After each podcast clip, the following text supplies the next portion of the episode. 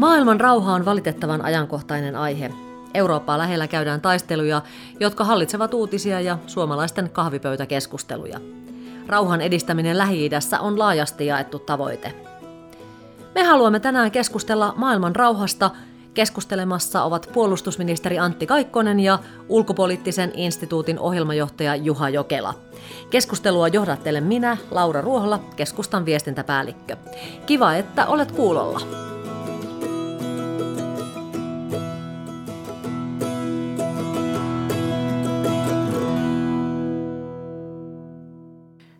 Turkki hyökkäsi Syyriaan ja voidaan varmaan hyvällä syyllä sanoa osaltaan sen lietsovan väkivallan kierrettä Lähi-idässä. Ja hyökkäys ajoi puolestaan Yhdysvallat ja Turkin NATO-maina lähes vastakkain, mikä on uusi tilanne, eikä varmasti paranna sekään turvallisuustilannetta Euroopan ja Euroopan unionin läheisessä naapurissa. Otetaanko Antti Kaikkonen tähän ensin tilannepäivitys? Ää, missä Turkin Syyria-konfliktissa tällä hetkellä mennään? No kyllä tilanne elää tietysti lähes päivittäin ja ennakoin, että levotonta tulee olemaan vielä, vielä hyvän, hyvän aikaa. Parasta tietysti olisi, jos saataisiin pysyvä tulitauko aikaiseksi ja tätä tilannetta voitaisiin sovitella ja rakentaa diplomatian keinoin. Epäilenpä, että meillä tässä ongelmaa riittää kyllä vielä valitettavan pitkäksi aikaa. Juha Jokela, sinä varmasti osaat kertoa ihan tavalliselle kansalaiselle sen, että miten kaksi NATO-maata voi olla tällaisessa tilanteessa? No se on, on, on vaikea kysymys ja se on oikeastaan ollut joka pitkään agendalla, eli, eli, eli Turkin rooli ja asema liittokunnassa on ollut keskustelun kohteena. Ja nyt sitten oikeastaan se tilanne, johon tässä, johon, minkä takia tähän on päädytty, on se, että Turkki katsoo, että, että maalla on tämmöisiä legitiimiä turvallisuus uhkia, haasteita rajansa lähistöllä ja se pyrkii niitä nyt sitten hoitamaan tällä operaatiollaan, invaasiollaan, mutta tämähän on sitten aika laajasti niin kuin muiden maiden osalta myös Naton sisällä. Tähän suhtaudutaan skeptisesti, jollei sitä on nyt sitten ihan suorastaan tuomittu ja tämä aiheuttaa sitten Naton sisällä tietenkin tällaisen vaikean tilanteen, kun yksi allianssin jäsenistä ö, kokee tilanteensa hyvin toisin kuin sitten muut ja siinä on sitten pähkinä purtavaksi. Eli on ihan sallittua siis käyttää sanaa outo tilanne? No oikeastaan tämä tilanne on ollut kehittymässä jonkun aikaa ja, ja kyllähän se on ollut se Turkin rooli ö, jossain määrin outo. Ja, ja, ja kyllä siinä tämä Yhdysvallat-Turkki-suhde on jo pidemmän aikaa niin sanotusti oireillut.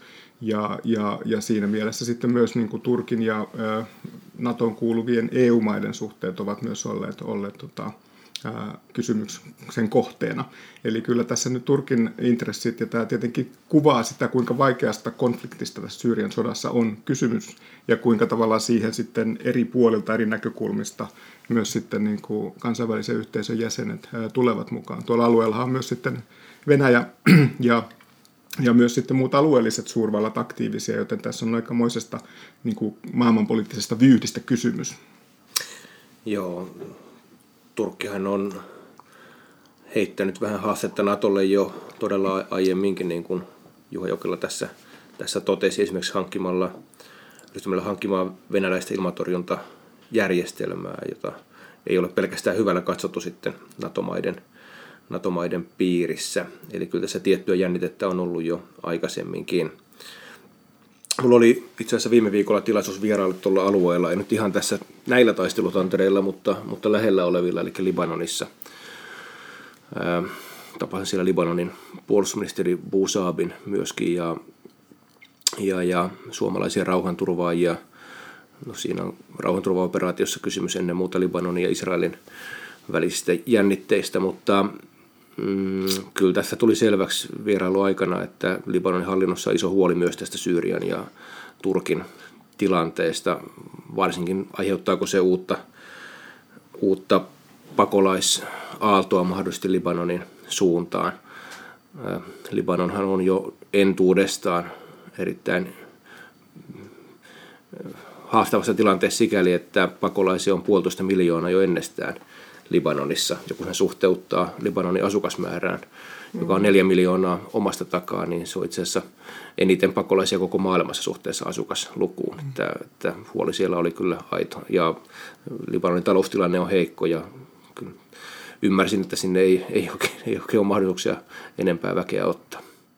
Kyllä, kyllä, kyllä. Molemmat teistä mainitsitte äsken jo sanan Venäjä ja sen, sen, miten Venäjä liittyy tässäkin lähes kaikkeen. Ja tuntuu siltä, että voi ehkä hyvälläkin syyllä sanoa, että tapahtuu erilaisia asioita ja sitten kuitenkin sieltä löytyy aina yhden ja saman henkilön nimi, eli Vladimir Putin löytyy, löytyy jostain. Mihin tässä Syyria-kokonaisuudessa nyt se Venäjä sitten asettuu? Antti. No Venäjä tuntuu ottavan roolia, roolia tässä ja, ja, ja katsoo, mitkä ne omat toimimahdollisuudet siinä, siinä on ja varmaan niitä hyväksi hyödyksi, hyödyksi käyttää, käyttää sitten. Ää, tässä oli tiedossa on keskustelut Erdoganin, Turkin presidentti Erdoganin ja presidentti Putinin välillä. Ää, kyllä Venäjällä selvästi on nähtävästi halu ottaa roolia tässä mm. kokonaisuudessa. Mm. Joo, ja siinä on merkittävää ja hyvin mielenkiintoista se, että tämä Venäjän rooli lähi alueella on ollut kasvusuunnassa. Ja, ja se oikeastaan liittyy osittain sit siihen suureen muutokseen, että, että Yhdysvallat on tuota alueelta enemmän tai vähemmän vetäytymässä. Ja nythän tämä yksittäinen tilanne, joka on syntynyt ja, ja Turkin hyökkäys Syyriaan, niin, niin juontaa juurensa myös siitä, että Yhdysvallat vetää omia joukkojaan pois. Ja, ja meillä UPissa nämä sekä Venäjä-tutkijat että lähi tutkijat niin on aika pitkään puhunut jo se, että Venäjällä tuntuu olevan aika johdonmukainen politiikka tuolla lähi ja, ja silloin tietyt liittolaiset, joita Venäjä tuolla alueella tukee ja, ja johdonmukaisesti niin kuin jatkaa tätä politiikkaansa. Ja, ja siinä mielessä sen asema on sitten ollut, ollut selkeästi niin kuin noususuunnassa. Tässä nyt sitten Yhdysvaltain politiikassa on näitä muutoksia juuri hallintojen välillä nähty, mutta myös sitten ehkä EUn rooli tuolla alueella. Se on, se on huomattavan ää, pieni tällä hetkellä juuri kun ollaan tässä konfliktitilanteessa, sotatilanteessa. Ja sitten näiden keskeisten EU-jäsenmaidenkin niin kuin halu ottaa ehkä suurempaa roolia siellä, niin, niin sellaista ei ole, eli ei ole oikein ollut, joten, joten, joten se, se kenttä on myös sitten tietyllä tapaa ollut vapaa ja muodostunut sinne Venäjän sitten rooliaan korostaa. EUn, kun nyt mainitsit, niin EUn rooli siis konfliktien ratkomisessa ja suoranaisessa globaalissa rauhantyössä ää, on tietysti mielenkiintoinen siinä mielessä, että, että EUta myös nimitetään aikamme rauhan liikkeeksi. Ja ehkä Juha jo vähän vastasitkin siihen, että se EUn rooli on ollut yllättävän tai aika pieni siellä. Mihin sen pitäisi sitten muodostua ja jatkua? Hmm. No, tämä on aika vaikea kysymys Euroopan unionille, kun jos me katsotaan vaikka tämän yhteisen ulko- ja turvallisuuspolitiikan historiaa sieltä 90-luvulta, niin, niin kyllä se EUn niin ja ne politiikkatoimet, joita tuolla alueella on tehty, siellä on myös tämä pitkäkestoinen rauhanprosessi, Israelin ja Palestinan välillä se keskeinen asia, niin kyllä se on riittynyt juuri näiden rauhanprosessien tukemiseen ja siihen, että myös sitten EUn kriisinhallintaoperaatioilla sekä siviilioperaatioilla että sotilaallisilla operaatioilla saadaan tuotua sitten sinne pysyvyyttä, vakautta ja myös sitten ehkä taas ne turvallisuussektorin toimijoiden niin kuin reformeja. Ja sen kautta luodaan sitten tämmöistä toimivaa, vakaata turvallisuusympäristöä sinne. Ja nyt kun tämä tilanne sitten oikeastaan arabikevään jälkeen on muuttunut tuolla alueella, että sitä todellakin, siellä on siis hyvin epävakaa turvallisuustilanne, lukuisia sotia, lukuisia konflikteja, väkivalta-aaltoja, niin kyllä nämä EUn toimintaedellytykset tuolla alueella silloin niiden EUn työvälineiden kautta ovat, ovat huomattavasti heikommat. Ja, ja se on tietenkin tuonut sitten näitä muita toimijoita, jotka toimivat sitten sotilaallisin keinoin muun vallan välineen, mitä EUlla on käytössä ja, ja haluaa käyttää ylipäätään niin, niin tuolle kentälle. Ja ehkä tässä niin kuin nyt Syyriankin sodan kohdalla juuri odotetaan sitä, sitä mahdollisuutta ja sitä sitä toivoa, että siellä saataisiin rauha aikaiseksi ennen tai myöhemmin ja mahdollisimman nopeasti. Ja tässä vaiheessa varmasti aukeaa sitten se keskustelu taas siitä, että mikä on EUn rooli sitten juuri tässä jälleenrakennusprosessissa ja sen rauhan pysyvyyden takaamisessa. Ja, ja, ja, ja se on sitten sellainen normaali luontainen rooli myös e- Euroopan unionille juuri tuolla alueella. Mm. Ominaistahan tulee alueella vielä se, että se ei näyttäydy sillä tavalla selkeänä taisteluna, että olisi valtio valtiota vastaan, vaan mm. kyse on usein valtion sisällä tai valtioiden välillä olevista muista ryhmittymistä. Mm. Kurdiväestöä on monen eri valtioalueella erilaisia uskonnollisia ryhmiä, muita, muita, muita, muita ryhmittymiä. Eli nämä on tavattoman monimutkaisia ja usein aika pitkä, pit, pitkä se historiassa olevia konflikteja ja se tekee vielä tämän ratkaisemisen entistäkin vaikeammaksi. Että, siihen saa varautua, että aikaa, aikaa menee. Tällä viikolla vietetään YK-päivää. Mihin tässä kontekstissa asettuu YK? No, YK on ehkä sittenkin se legitiimein toimija tällä maapallolla. Lähes kaikki mm. valtiot on jäseniä, jäseniä ja, ja, ja itse toivoisin, että YKkin voisi ottaa entistä vahvempaa roolia tämän konfliktin ratkaisussa. Aivan helppoa se ei ole. YKllakin on päätöksentekomekanismissa omat ongelmansa. Turvaneuvostossa on veto oikeus ja se välillä vaikeuttaa päätöksen, päätöksentekoa. Mutta sinänsä kyllä oma arvostukseni YKta kohtaa ongelmista huolimatta on, on, on korkealla ja, ja, ja, ja, ja esimerkiksi kun viittasin Libanoniin, niin siellä juuri YK rauhanturvaoperaatio on kuitenkin mm. pystynyt vakauttamaan tilan, tilannetta ja ehkä, ehkä YK tässäkin voisi olla yksi ratkaisun tekijä. Mm. Vaikka tietysti sallinette sen, että tässä kun katselee tavallaan ihan maalikon näkövinkkelistä, niin joskus tuntuu vähän myöskin siltä, että YK on aika iso, möhkälemäinen joku jossain. Sallitaanko tällainen tavallisen ihmisen mielipide?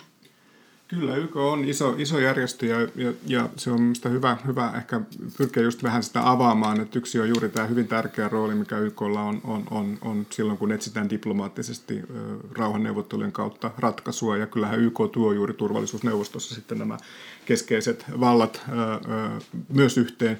Ja, ja se sitten luo tiettyjä rajoitteita myös, mutta sitten ehkä se, missä YK toiminta myös tuolla alueella näkyy, on, on tietenkin se avustustoiminta ja se, että YK, YK-järjestelmänään pakolaisjärjestönsä kautta ja, ja humanitaarisen avun järjestelmien kautta on yksi keskeinen toimija siellä, kun siellä sitten toimii myös muita avustustoiminnan yksiköitä ja, ja toimijoita punainen risti mukaan lukien. Ja kyllä tämä, niin kuin kansainvälinen, tämä osa kansainvälistä yhteisöä on myös niin kuin äärimmäisen tärkeä tilanteessa, jossa sitten ihmiset joutuvat siirtymään alueeltaan, jossa tarvitaan humanitaarista apua ja, ja, ja siinä mielessä varmasti tämä tämä YK rooli on, on niin kuin mun mielestä hyvä muistaa myös, että se on niin kuin paljon laajempi kuin itse se korkea diplomatia, mitä järjestössä sitten tapahtuu ja sen puitteissa tehdään että nämä tiedot esimerkiksi, mitkä liittyy pakolaisten asemaan ja määriin ja, ja myös sitten heidän avustamiseen, niin kyllä YK on se keskeinen tavallaan keskipiste siinä tiedon tuottamisessa ja, ja, ja muiden järjestöjen ohella ja yhdessä, yhteistyössä sen kanssa. Ja se on kyllä iso, iso saavutus jo itsessään sitten niin kansainvälistä yhteis- yhteisöltä, että on tällaisia järjestöjä ja toimijoita, jotka pystyvät sitten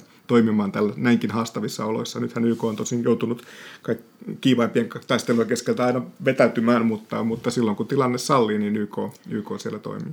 Mm, mitä, miten se sota siellä lähi saata, saataisiin ratkaistua niin, että siellä uskaltaisivat ihmiset elää ja luottaa tulevaisuuteen? Helppoja Hyvä. kysymyksiä puolustusministerille. Joo, tämä on kyllä kovin, kovin vaikea kysymys. En halua sanoa, että mahdoton kysymys, mutta, mutta kovin vaikea kysymys. Että, mutta ensimmäinen askel siihen on se, että saadaan tulitauko aikaiseksi, lopetetaan taistelut, jotta saadaan kestävä tulitauko, siihenkin on vielä, siihenkin on vielä, vielä matkaa. Tämän jälkeen tarvitaan huolista diplomatiaa, kansainvälisiä neuvotteluita, kaikki osapuolten sitoutumista siihen. Tavattoman vaikea prosessi, mutta se on lopulta kuitenkin ainoa oikea maali. Siinä mielessä kysymys on hyvä. Että sitähän tässä pitäisi tavoitella, jotta sielläkin alueella ihmiset rauhassa voisivat elää ja uskoa, että siellä tavallisista kansalaisista kuitenkin suuri osa juuri sitä, sitä perimmiltään toivoisi. Tässä tietysti meillä muullakin maailmanyhteisöllä on, on tietysti sekin oma, omakin intressi siinä. Totta kai lähtökohtaisesti on tärkeää, että kaikki olisi rauha, mutta että jos tämä tilanne ei parane, niin tämä pakolaisongelma varmaan pahenee siinä sitten ja, ja, ja voi luoda painetta Euroopankin, Euroopankin suuntaan.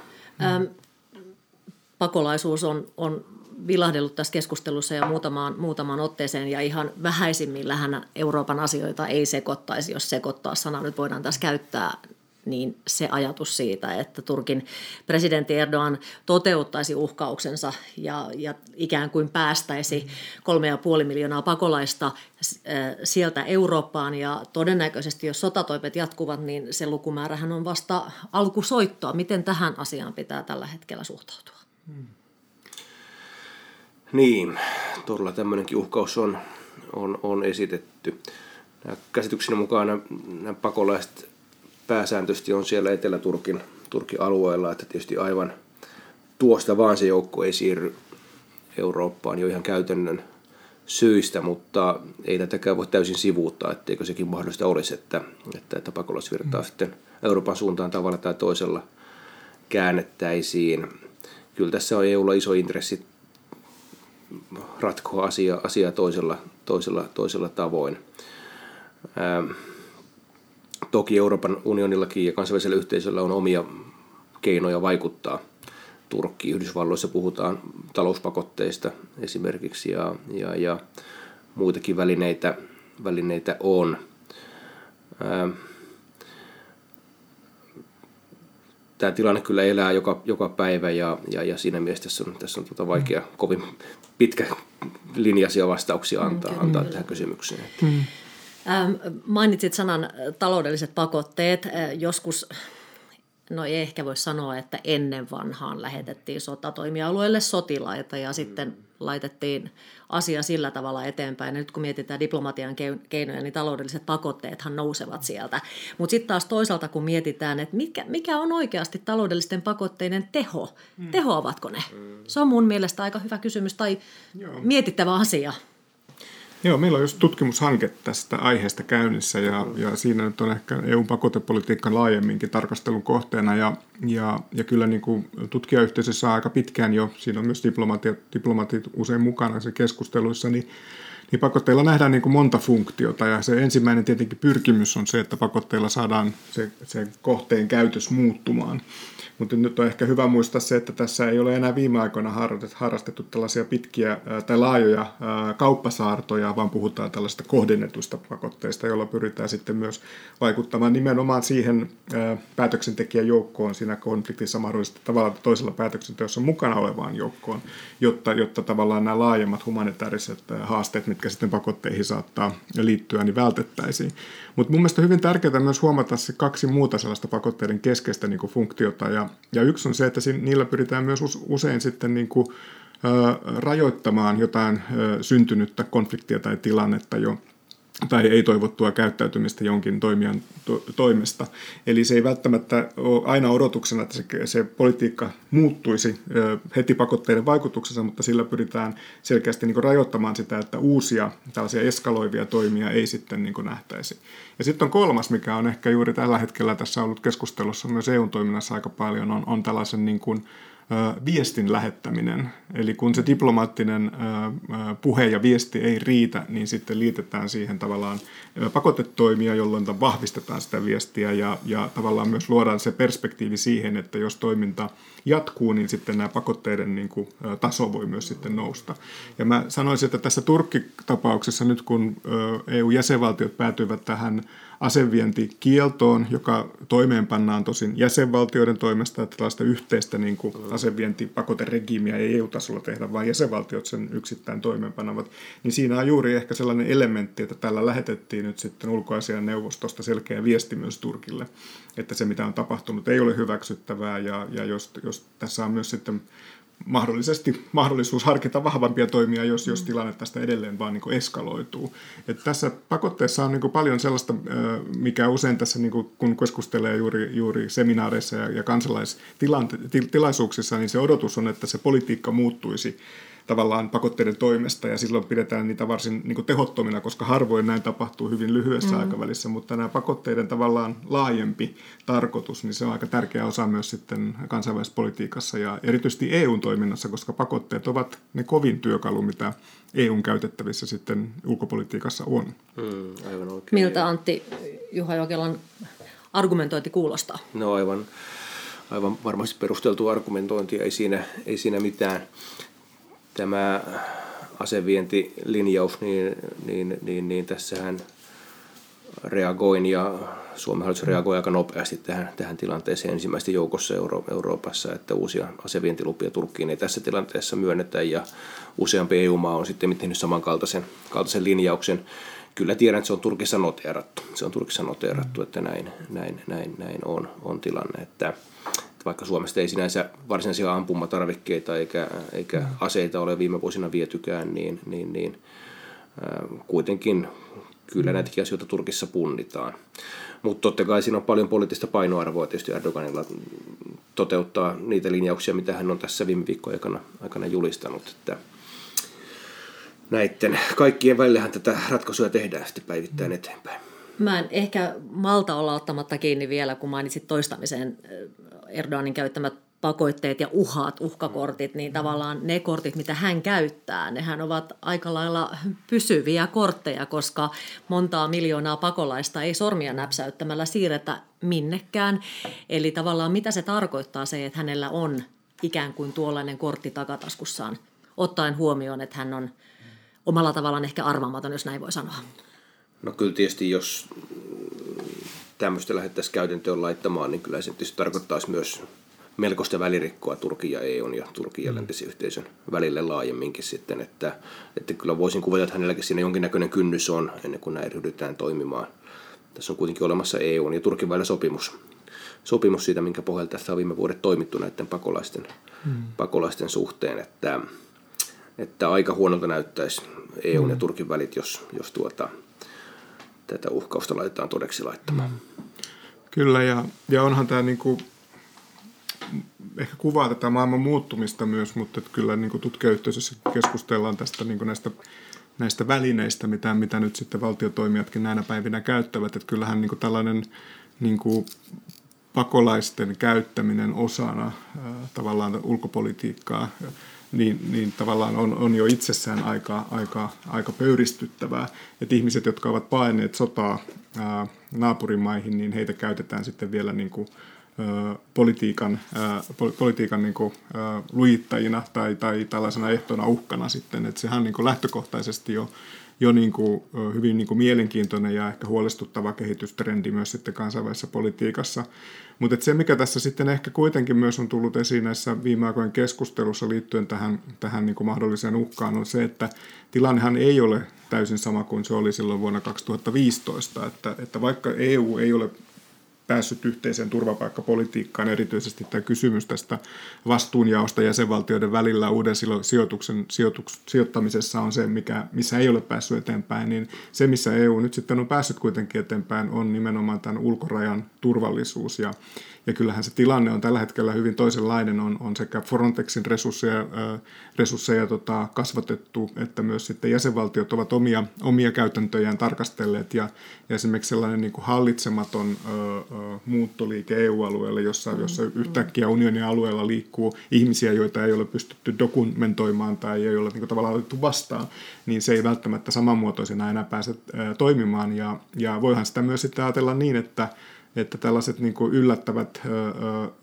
tilanteet ja kriisit, mikä, mikä tuo pakolaistilanne tuolloin 2015 oli, niin, niin ne toimivat oikeastaan niin kuin yllättävinä ja, ja hyvin kriisiytyneen tilanteita, mm. teidän niin kuin mm. kerron, mutta sitten kun, kun myös niin kuin kansalaisyhteiskunnissa ja EU-jäsenmaissa on, on osittain pystytty jo käsittelemään tätä asiaa tai poliittisen järjestelmän kansalaisyhteiskunnan keskustelun kautta, niin, niin se vaikutus ei välttämättä ole aivan sama, mm. vaikka yhä edelleen niin kuin kysymys maahanmuutosta jakaa kansalaisia ja on, on, on selkeää tällaista poliittista polarisaatiota, mutta tähänkin riskiin ja siihen, että EU on muuttopaineen kohteena, on ehkä jossain määrin jo myös mm. osittain totuttu ja, ja, ja päästy niin kuin keskustelussa ainakin jonkun verran eteenpäin. Että tässä on myös niin kuin muuttuneita elementtejä ja, ja, ja siinä mielessä ehkä tuo Erdoganin uhkaus ei nyt ihan ole sitten niin kuin samanlainen, se vetoaa siihen 2015, 2015 mm, tilanteeseen, mm, mutta tilanne ei nyt enää ole aivan, aivan sama sitten neljä vuotta aikaa kulunut. Kyllä, kyllä. No Ennen kuin otetaan parilla sanalla kiinni vielä Suomesta, niin otetaan sanalla kiinni Brexitistä, eli minkälaisen ulottuvuuden lähi tuo sana Brexit? No, en haluaisi verrata, mutta että jos näyttää lähi tilanne sotkuselta, niin näyttää toki Brexit-tilanne sotkuselta, mutta kovin eri sarjan kysymyksiä nämä, nämä ovat. Ehkä se Brexit ei suoraan lähi kovin vahvasti vaikuta, mutta eurooppalaisessa tasossa on tietysti mielenkiintoinen ja iso, iso kysymys ja tietysti niin kuin puolustusministerin tarkkailen tästä näkökulmasta asiaa.